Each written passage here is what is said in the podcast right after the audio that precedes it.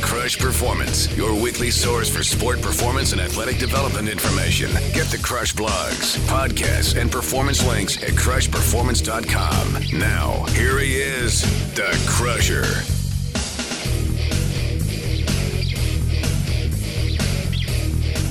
I'd like to start this week with a story. A few years back, I was on a trip for Major League Baseball to Holland. At this point, I'd been there several times, so I was getting to know the landscape and the people quite well. Well, I flew in on a Sunday, and when you come from North America, you arrive over there in the morning. So I think it was 10, 10:30. Got my bags. Uh, somebody picked me up, and we headed directly over to the Pirates Baseball Club in Amsterdam. The club scene over there is amazing. And I'm not talking about the discotheques and the dance clubs, I'm talking about the sport clubs. They are a community epicenter. There are teams from the introductory levels of grassroots baseball, T ball, all the way up to the men's and women's team that compete for club championships, national championships, and even European championships. And it is amazing to see the important role these clubs play in the community. Well, on that day, I walked into the final day of the tryouts for the junior national team. They had over a hundred players trying out for two or three open spots on the team, which was a fantastic turnout. As I walked around shaking hands and seeing everybody, they were elated with the turnout and the talent level of the players. I observed most of the day. As things wrapped up, they invited me into this selection meeting, and I was nothing more than a fly on the wall listening in. They were talking about the players, the players they felt were most ready to contribute to their junior national program. And after everybody had agreed, somebody turned to me and said, Jeff, what do you think? And I said, Well, I'd certainly love to help put together the program for the junior national team as they go on to take on the world. I said, But what is going to happen to all the players who didn't make the team right now? What's going to happen to them? And they kind of looked at me a little confused. Like, why was I asking about the players who didn't make the team when we were trying to focus on the players who did make the team and what the team is going to be doing moving forward? And eventually, one of the coaches said, Well, they'll go back to their clubs and play and have fun just playing the game. And I paused for a second to put together my next statement because I knew it was going to be an important one. I eventually looked at everybody and said, Well, you realize you guys just cut probably 60 to 70% of the future men's national team. And they looked at me like, What on earth are you talking about? I said, Well, it would make more sense, guys, to certainly support the junior national team as much as possible because those are the players that are ready right now, and I get that. But if you look at the players who weren't quite ready right now, or all those players who came out, they love the game. Man, if there was a way that we could support them with some training and some development, a little more advanced than they might get going back to their home clubs, it would serve this country and baseball in the country very, very well. And the president of uh, Dutch baseball stood up and said, Jeff, what are you talking about? I said, well, the data has shown us that the world's top performers are, for the most part, late developers, which means through this age group, you know, 13, 14, 15, 16 years of age, and this was a U18 junior national team, most top performers don't show an aptitude for high performance outcomes through this age. And that did exactly what I was hoping. It stirred the hornet's nest. Holland went on to open regional academies to help all those players train at a bit higher level and develop them, even though they weren't on the junior national team program. What a brilliant, brilliant thing to do. And it has paid off. Holland has since gone on to beat some of the world's powerhouses in international play. And all of that was rooted. And the real amazing thing is, they followed through. Early versus late developers. This is a very misunderstood part of athlete development. And there's a couple of factors involved here. The first one probably being age. When it comes to sport, age is a funny thing because there's more to it than just your time on the clock. That's your chronological age from the time when you were born, the amount of time you've been on this earth. But there's other factors involved here. Biological age would be one of them, and training age would be the other. Biological age is an interesting one, simply because the clock in the calendar says you are 15 years of age doesn't necessarily mean from a physical standpoint you're 15 years of age. In fact, research has shown us that we can have a difference in chronological age plus or minus three to four years, which means you can have a 15 year old in the body of a 11 or 12 year old or a 15 year old in the body of a 17 or 18 year old. And that is important, especially when it comes to training and the athlete's ability to compete. Where are they at physically in relationship to their chronological age? And then the other one, training age, is when did they actually start training or playing their sport? And how long have they been active? We have athletes that don't enter the high performance pathways or even the sporting pathways till their mid or late teens. These athletes can still go on to achieve greatness if they have the fundamental movement skills and sport experiences um, in the bank prior to entering a sport, whether it's baseball, soccer, hockey, football, basketball, volleyball, tennis, whatever it might be. We have athletes that enter sports later that can still have incredible success. But that biological age really, really got me early on. Back in the early 90s, I was helping out an elite baseball program, and they had players from 12 years old all the way up to 18, 19, and the college players uh, pushing 20 years old. And it was a great group. All of these players were dedicated to the game, and they all had aspirations of achieving higher levels of play. But one of the things I noticed early on in my time with the group was the fact that we had players who looked young for their age, and we had players who looked old for their age.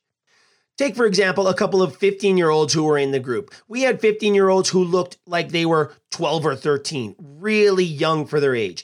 But we also had 15 year olds who looked 17 or 18, who had burly, muscle, muscular builds with full beards already. They were old for their 15 year olds. And it got me thinking should we be training these athletes differently? Even though they're the same chronological age, they are not physically in the same situation. And you could tell by the way they played the game and handled the drills we were giving them. The younger players, the young 15 year olds, just weren't quite ready for some of the drills. The older 15 year olds were beyond ready, and we had to push them further. So I set out to go a little deeper. I started sifting through the research to find out how exactly are you aging your athletes according to their physiological age, their physical age, as opposed to their chronological age. What were the strategies? Was it height? Was it long bone measurements? Was it the rate of their growth compared to their peers? I wasn't sure what exactly the parameters were that would identify what exactly constitutes the physical age as opposed to chronological age. Well, I stumbled across a couple of studies that were done earlier on in the late 60s and 70s. And the researchers were looking at exactly this. And what they did is they took x rays of the hand to measure the growth plates of the athletes. Very interesting. The reason they took x rays of the hand is because it's the highest concentration of identifiable growth plates in the body. There's so many growth plates. And if you get the right kind of imaging, those growth plates stand out as lighter little rings in the bones. You can actually measure them to identify how old the athlete is in terms of their bone growth. A very, very accurate way to identify physical age compared to chronological age. So, guess what I did?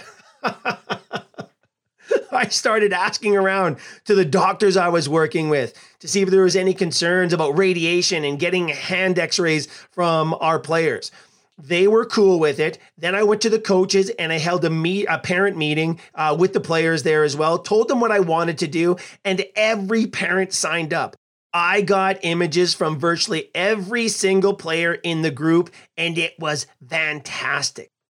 And once I had the images, I set out to measure the growth plates to identify their actual physical age.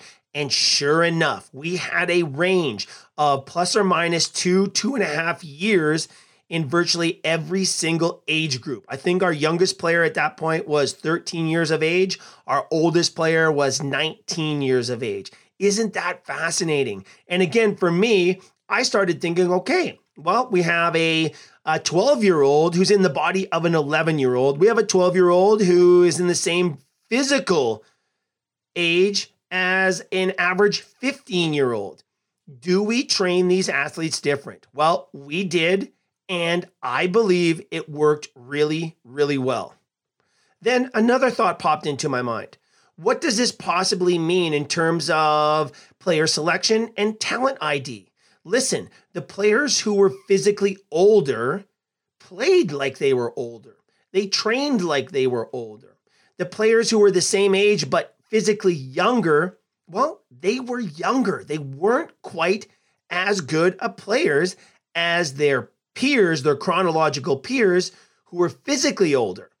The physically older players at virtually every age group had a physical advantage in the game, whether they were taller, whether they were stronger, whether they were more coordinated, or even whether they just thought the game differently because their physical abilities were different. I mean, think about this. We've talked about it on the show before. And I think the biggest example here, or the best example rather, is a conversation we had a few shows back revolving around elite talents in sport, those standout players. And I can't help but think of Connor McDavid here as the NHL season gets underway.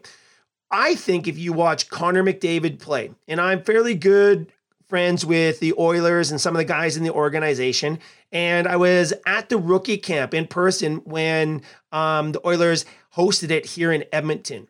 And what Connor McDavid did at that rookie camp, this is before he was in the NHL, was utterly spellbounding things I hadn't seen before. It was just so far above the other players that it was almost mesmerizing.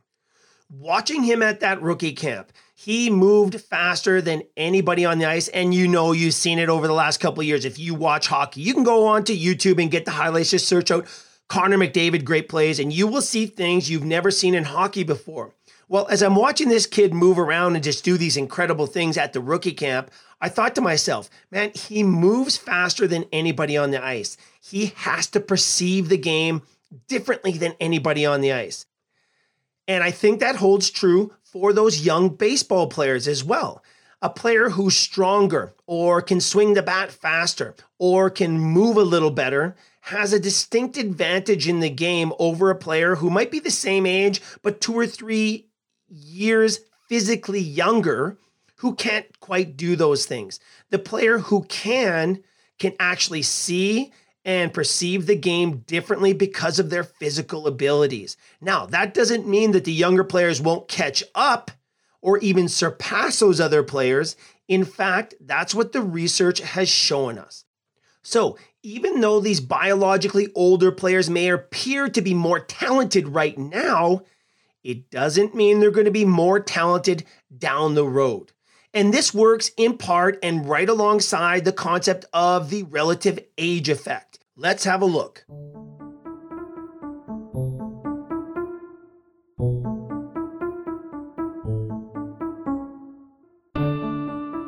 If you haven't heard of the relative age effect, you can Google it, but it was discovered by Canadian sociologist Roger Barnsley. Actually, it was truly uh, discovered by his wife. They were attending a World Junior Hockey Championship game one day. I think it was the Czech Republic playing Team Canada or something. And they got to the rink early and they bought a program. They got to their seats, and Dr. Barnsley's wife was going through the program. And as she got to the player profile page, she paused for a second and said, Hey, Roger, what do you notice about these players? And so Dr. Barnsley looks at the stats and the player profiles and goes, "Well, look, hey, these are they're all big fellas. I mean, they're all six foot plus. They're all you know weighing. They're fairly heavy for their age. You know." She goes, "No, no, no. Look at their ages." He goes, "Well, you know, it's U18, so you know they're all this year, or this year, 16 or 17 years of age." She goes, "No, no. Look at the months." And Dr. Barnsley looked at the months of all the players, and wouldn't you know it, there were uncanny similarities. So they flipped to the other team's profile page. Same thing. Big players, six feet, you know, um, you know, heavy players, you know, big guys, the big, big players. You know, they're all, you know, 16, 17 years age. It's a U18 tournament. But the months that those players were born in also had uncanny similarities. Dr. Barnsley goes back and starts investigating this. And sure enough, he coined the idea of the relative age effect, which means any sport that has a cutoff date for grouping players according to their age, you're going to see this relative age impact, which means players who are born earlier in the year are almost one year older than players born later in the year. The older players in that year have a distinct physical advantage, almost one year of growth and development more than the players who are born later in the year. And you see this across every single sport. So, if you have a young player who's not quite making the cut on the teams, there's a couple of things you need to look for. Where is your young player in terms of biological age in accordance to their chronological age? And if you are in a sport where there is a date cutoff, like if you're born um, before January 1st of this year, you are in this age group. If you're born after January 1st of this year, you're in the next age group. The athletes who are closest to that cutoff date have a one year advantage over to the player over the players who are at the tail end of that cutoff date. Does that make sense? It's called the relative age effect.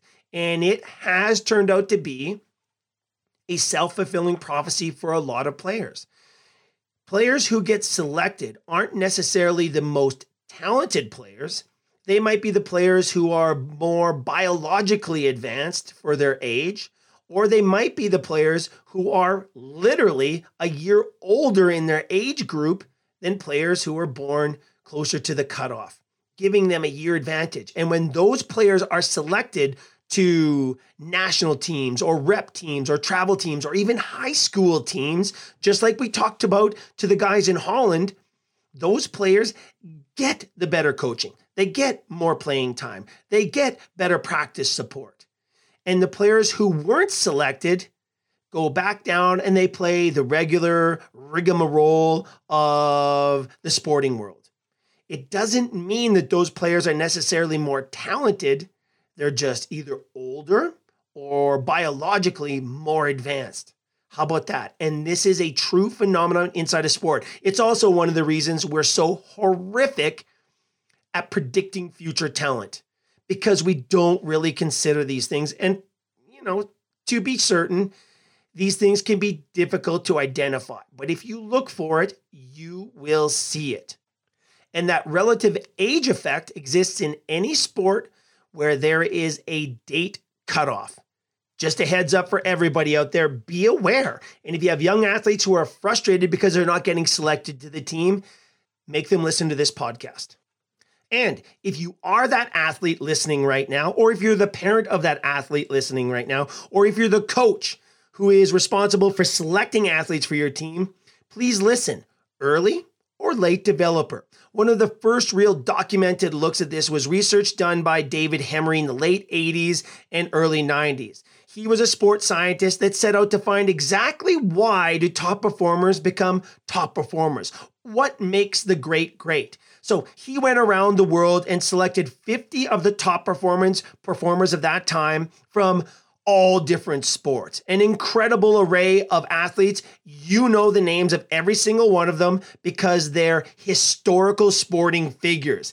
He went around to each one, got appointments and interviews, and sat down and asked each athlete 50 questions. And inside that array of questions was some very interesting data on how they developed as young performers. And what he found based on those interviews and the research that he did on the top 50 performers of the late 80s and early 90s was powerful. he reported that of those 50 top performers, the best of the best in their sports, two thirds were late developers. Listen to that.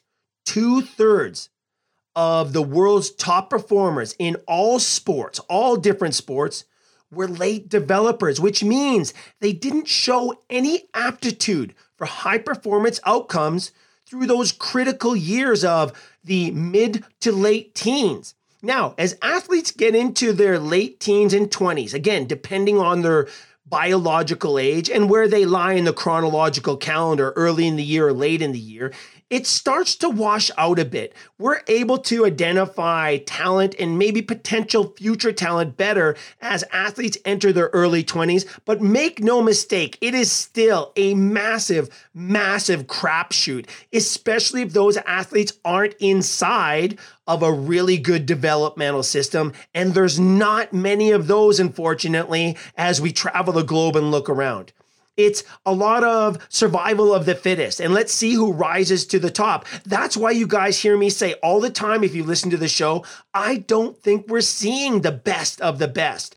Yes, we are seeing some of the world's top performers, no question. But I think as a whole, the talent pool in elite sport could be much, much higher if we paid attention to this stuff and if we actually took our young athletes through the process of development, regardless of whether they are advanced for their age or late developers for their age. Can you imagine what would happen if a country actually did it? Well, if you look at Norway, I think this is kind of happening. That's why, with a population of what, 5 million people, they dominate the Winter Olympics.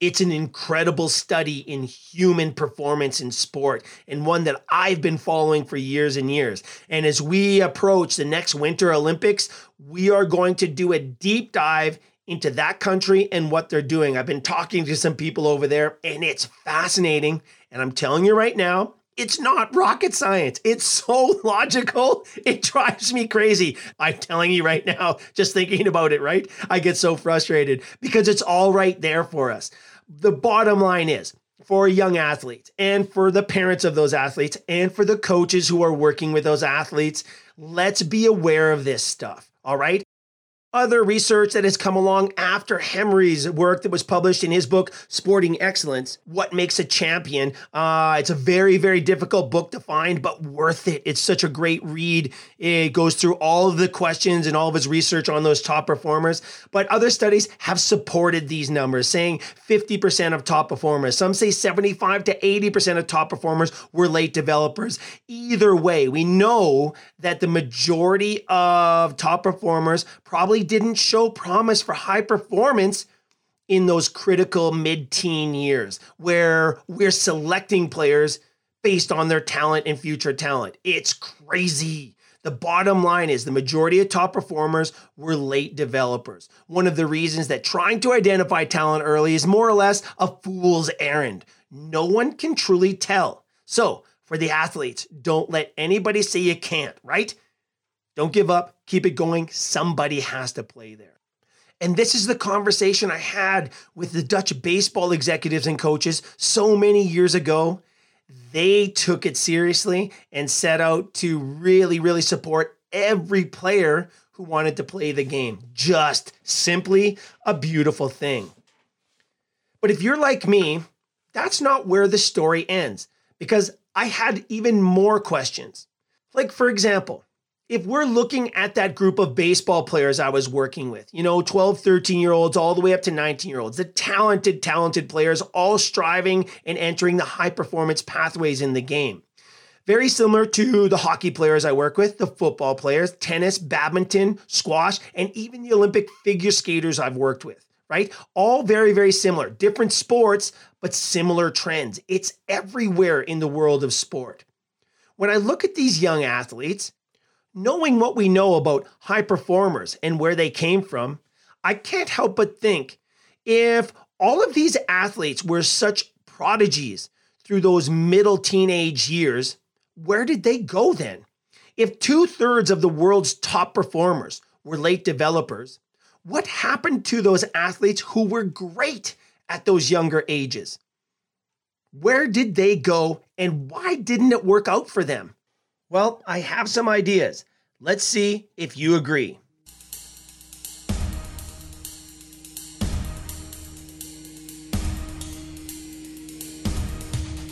If most of sports' top performers were late developers, what did happen to those young, phenomenal talents as they progressed through the system? Where did they go? There's very little science and data backing up anything in this area of thinking. There's literally nothing out there. So all we can do is speculate. And here's what I speculate for those young athletes who are really, really good, the prodigies, the captains of the teams, the players who were selected for travel, the A, AAA players, I think either they were sort of approaching their ceiling of performance, they were so advanced on the biological side, they were sort of reaching their ceiling of performance early on, ahead of everybody else in the group. So at that time, they were the most talented players, no question about it, but they were also approaching their ceiling of development. That's one theory I have, and I think that's probably true for a good number of those players. Another theory I have is those players were never coached the same.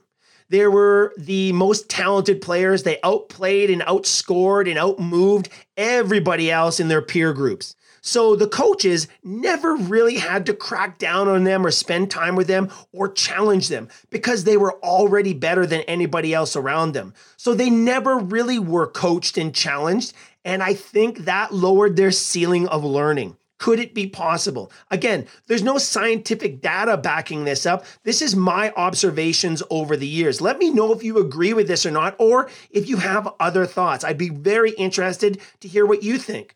But I think that biological age and that ceiling is one reason. I do believe the second reason is those kids who are really talented younger at the younger ages weren't coached the same. So they never truly learned how to learn. And that is a consensus among those players who rose from the depths and the dark spaces of athlete performance to go on to be some of the world's best athletes.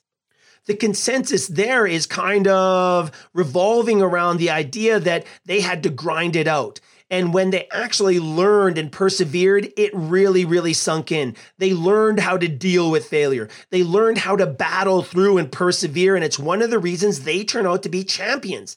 The talented players in those younger years never had to go through those hardships. And I believe that catches up with them when their peer group start to develop and grow in the late teen years and they catch up and even surpass them.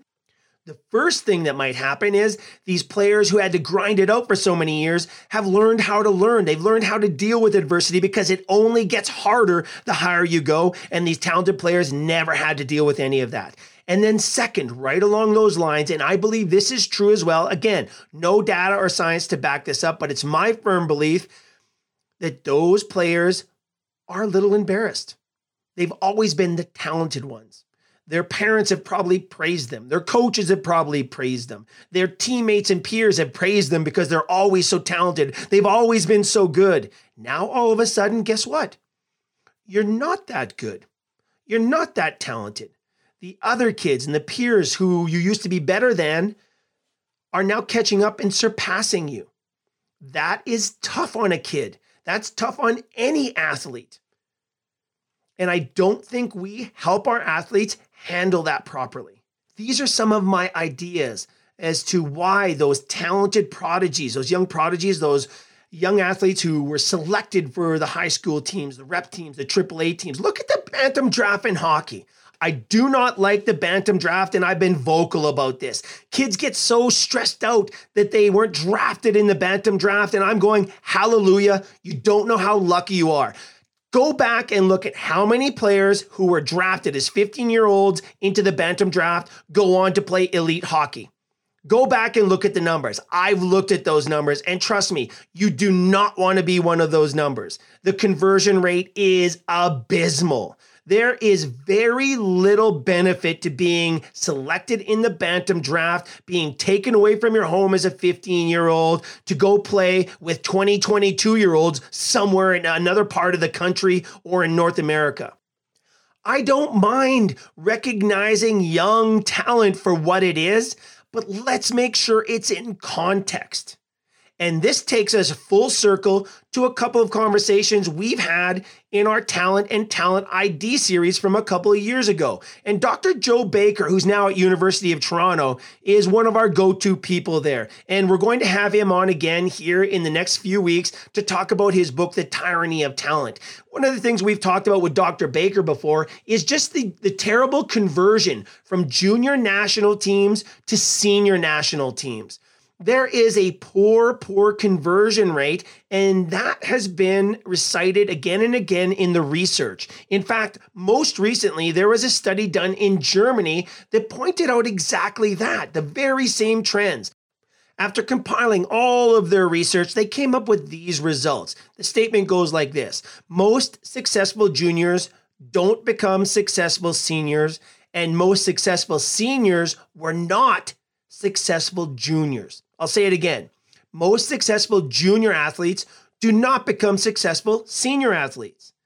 And vice versa, most successful seniors were not successful juniors. In one example, they pointed out 89% of international class under 17 and under 18 athletes never reach the senior levels. And 83% of international class seniors didn't make it to the international class at the U17, U18 levels. So basically, what it means when you look at the athletes who made the junior national team as compared to the athletes that made the senior national team, they were 93% different, which means there was little to no conversion either way. The junior national team players didn't convert and make it to the senior national teams. And when you looked at the senior national team players that did make it, they weren't successful when they were juniors. Just 7% of the athletes were successful at both levels. Very interesting. So, much like early specialization, which was last week's show, attempts to identify future talent early is a dangerous game to play. First, we're just terrible at it. And second, it's a moot point because no one can truly tell who will rise to the top. There are just way too many variables involved, and these variables actually change as an athlete ages and develops and learns and matures. So maybe I'll wrap it up with this. One of the greatest meetings I've ever sat in on regarding this type of a topic was at a Major League Baseball tryout or showcase for high school players. Um, not only were there major league scouts there, the national team coaches were also attending, scouting players for the junior national team. After the workout, Greg Hamilton, who's the head coach for Team Canada, sat the group of high school players down and explained that they're going to be selecting players that they feel are ready to contribute right now at the next level with the junior national team. However, do not be discouraged because moving forward, there will be many ways each and every one of those players can contribute to the national team programs as they move forward in the game. Just because you might not be quite ready right now doesn't mean you'll not be ready next fall or even next year. So don't give up. Keep working away, and the opportunities will come your way. Those were the words Greg had for those young players, and you could just see a sigh of relief. Every player that I know wants to play for their junior national team everywhere in the world. It's a big, big deal. It's also a big stepping stone for future development. But if you don't make it, it's not the end of the world. That was Greg Hamilton's message there, and it was a powerful one. It made me think a lot. That was followed up immediately by a talk with Walt Burrows, who is a long-time major league scout. He reinforced Greg's message, saying pretty much the same thing. But he went on to add what I thought was also a very important message. He explained that when he comes out to see young players, he's not looking for finished players. He's not looking for Major League Baseball ready players. What he's doing is trying to get to know the players so when he sees them the next time, he can see your progress and follow you as you work your way through the game. And then he went even one step further and named five or six players who had incredible Major League Baseball careers, they went on to be all stars, and a couple of them were Hall of Famers. These were undrafted players who just weren't ready at their draft eligible years. They just weren't showing their talent early. What a great message to send to young players who love the game. So, like our friends back in Holland, for sure, pick the players who you think are ready right now, but also support every other player with interest because 60 to 70% of your future greats are being cut from youth sports teams.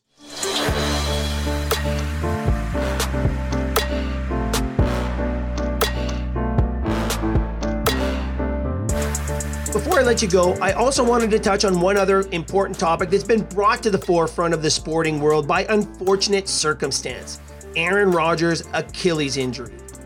There's a lot of talk right now surrounding the old turf versus natural grass debate, a debate that's been going on, well, since the invent of artificial turf. No question, early renditions of turf were flat out brutal, but technology has pushed turf to new places. Now, back when I was with the Blue Jays, we had the classic AstroTurf style field, and I had to manage those players on a daily basis when we were at home, alternating the workouts from the running and agility, from the turf to things like running the stairs or hopping on a stair climber, an elliptical, a rower, or even the treadmill. We really had to manage the guys on the turf because it was such a hard surface. Now, there's nothing like playing at home. Let's get that straight right now. But the guys would love it when we headed to Fenway or to Yankee Stadium or to uh, Camden Yards, where the grass surfaces were just so beautiful. There's nothing quite like real grass. And we've discussed this topic a number of times on the show, but here we are again. If you remember, a couple of years back, we talked with Jamie Reed, one of my favorite people in sport. He's the senior director of medicine for the Texas Rangers.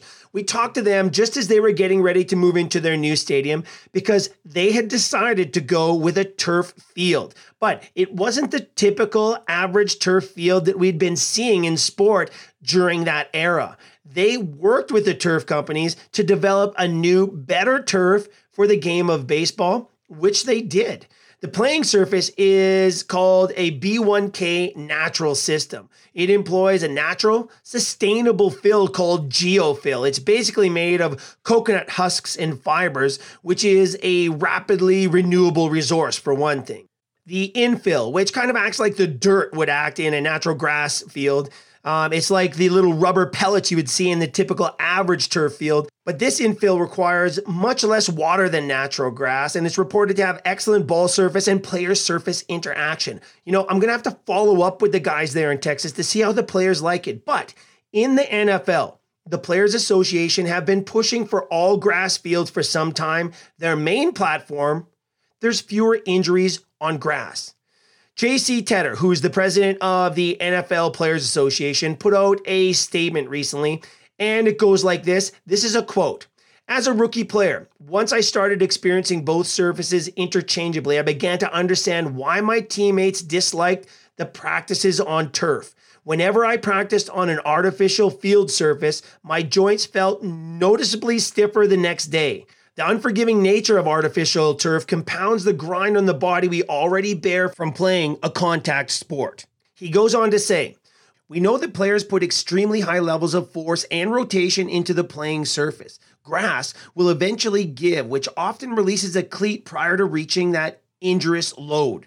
On synthetic surfaces, there is less give, meaning our feet, ankles, knees absorb the force, which makes injury more likely. That is part of the official statement from the president of the NFL Players Association. And the data supports the anecdotes that you hear coming from the players who say artificial turf is significantly harder on the body than grass. So, based on NFL injury data collected from 2012 to 2018, not only was the contact injury rate for lower extremities higher during practices and games held on artificial turf, NFL players consistently experienced a much higher rate of non contact lower extremity injuries on turf compared to natural surfaces. Specifically, the data points out players have a 28% higher rate of non contact lower extremity injuries when playing on artificial turf. 28%. That is a incredibly high number. And of those non contact injuries, players have a 32% higher rate of non contact knee injuries on turf and a staggering 69% higher rate of non contact foot and ankle injuries on turf compared to grass. Now, These findings are powerful for one reason above all else. They're based on the NFL's actual injury data. Earlier this year, the NFL and the NFLPA tasked artificial turf manufacturers with developing a surface like natural grass that meets the specifications developed by the respective engineering experts. They also challenged cleat manufacturers and shoe manufacturers design to design more innovative footwear that's safer and tailored to both players' needs and to the specific surfaces. That's the power of a really good equipment guy. They adjust and change the shoes based to not only the surfaces, artificial and grass, but the playing conditions on those surfaces hot, cold, wet, or even snow, right? There's so many things that need to be considered. But can you imagine if not only we develop a better turf, but also a shoe to match that turf? We may be able to zero in on a compromise that's good for everybody. Now, there's no guarantee that the artificial turf manufacturers are going to be able to create a product that provides a surface that's as safe as grass. So the players are saying, hey, let's not sit around and hope that this happens. Let's be proactive and change all fields to natural grass right now. And if something does come around in the shoe industry and the turf industry that meets our guidelines, then we can talk about making some changes. So, the one thing that this argument has is data, right? There's injury data we can look at, and it's pretty compelling, but you have to be careful because data can be a mixed bag of tricks. Like all research, you can find what you're looking for if you bend and shape things and push it to the right places. For example, in the Lancet right now, you can search this on Google. There's a study, which is an article review of all the articles available looking at injuries on turf versus injuries on grass. grass. And the results of this peer reviewed published study say that the injuries are lower on turf than on grass. And then there's another report that found two studies monitoring NFL players found no significant difference between the playing surface and Achilles tendon rupture and ACL injury rates. And then in that very same report, it also says results showed that play on synthetic turf resulted in a 16% increase in lower extremity injuries per play than that on natural turf grass. The exact kind of opposite finding in the same paper. So, which way do you go?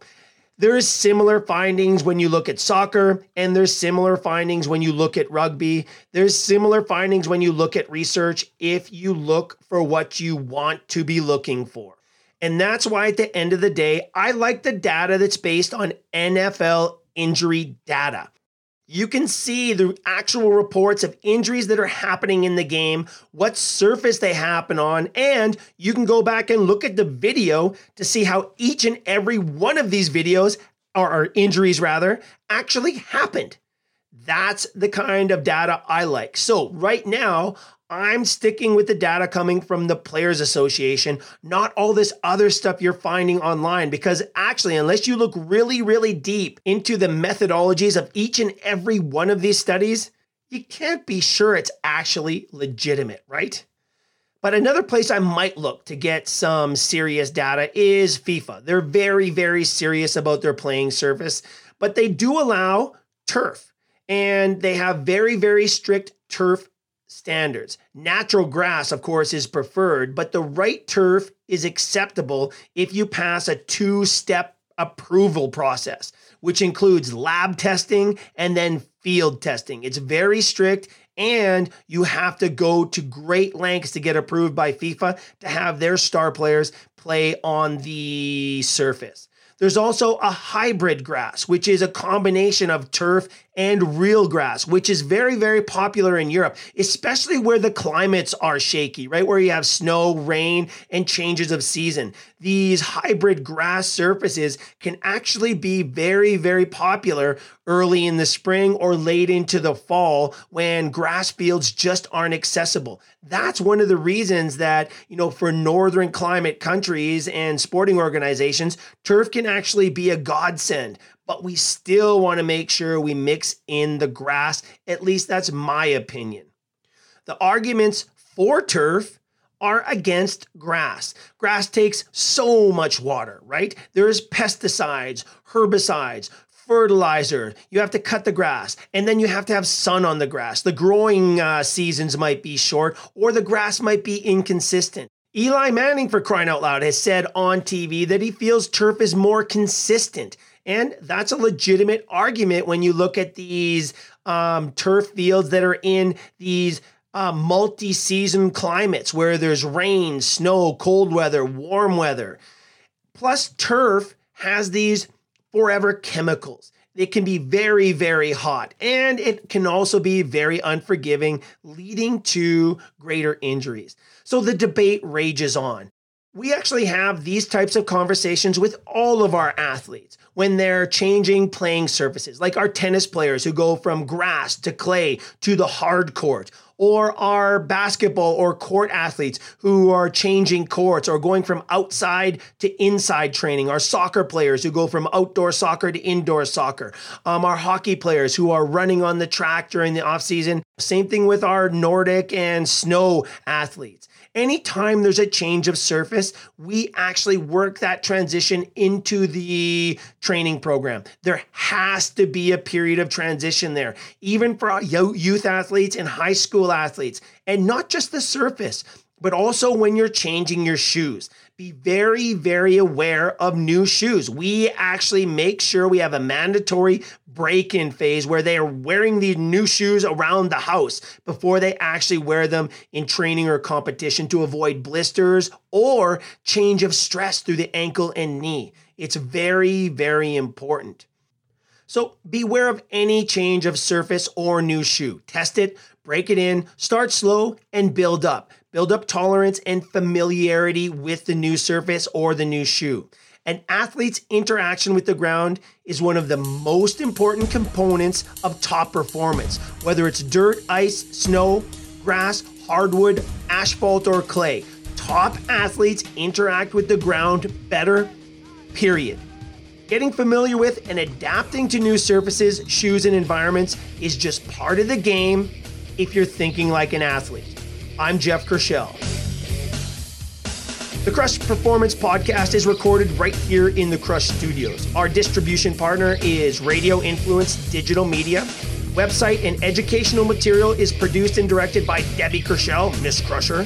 Theme music, graphics, and video design by Noah Alexin at Nolexin Visual and Sound. This is season 18 of Krush Performance. Get the Krush archives and subscribe to the show to get it each and every week at jeffkrushell.com. And if you have any questions, comments, or smart remarks, write to me. We answer every single message we get. Info at jeffkrushell.com. Thanks for tuning in, everybody. Have a fantastic week, and we'll talk to you next time right here on Krush Performance.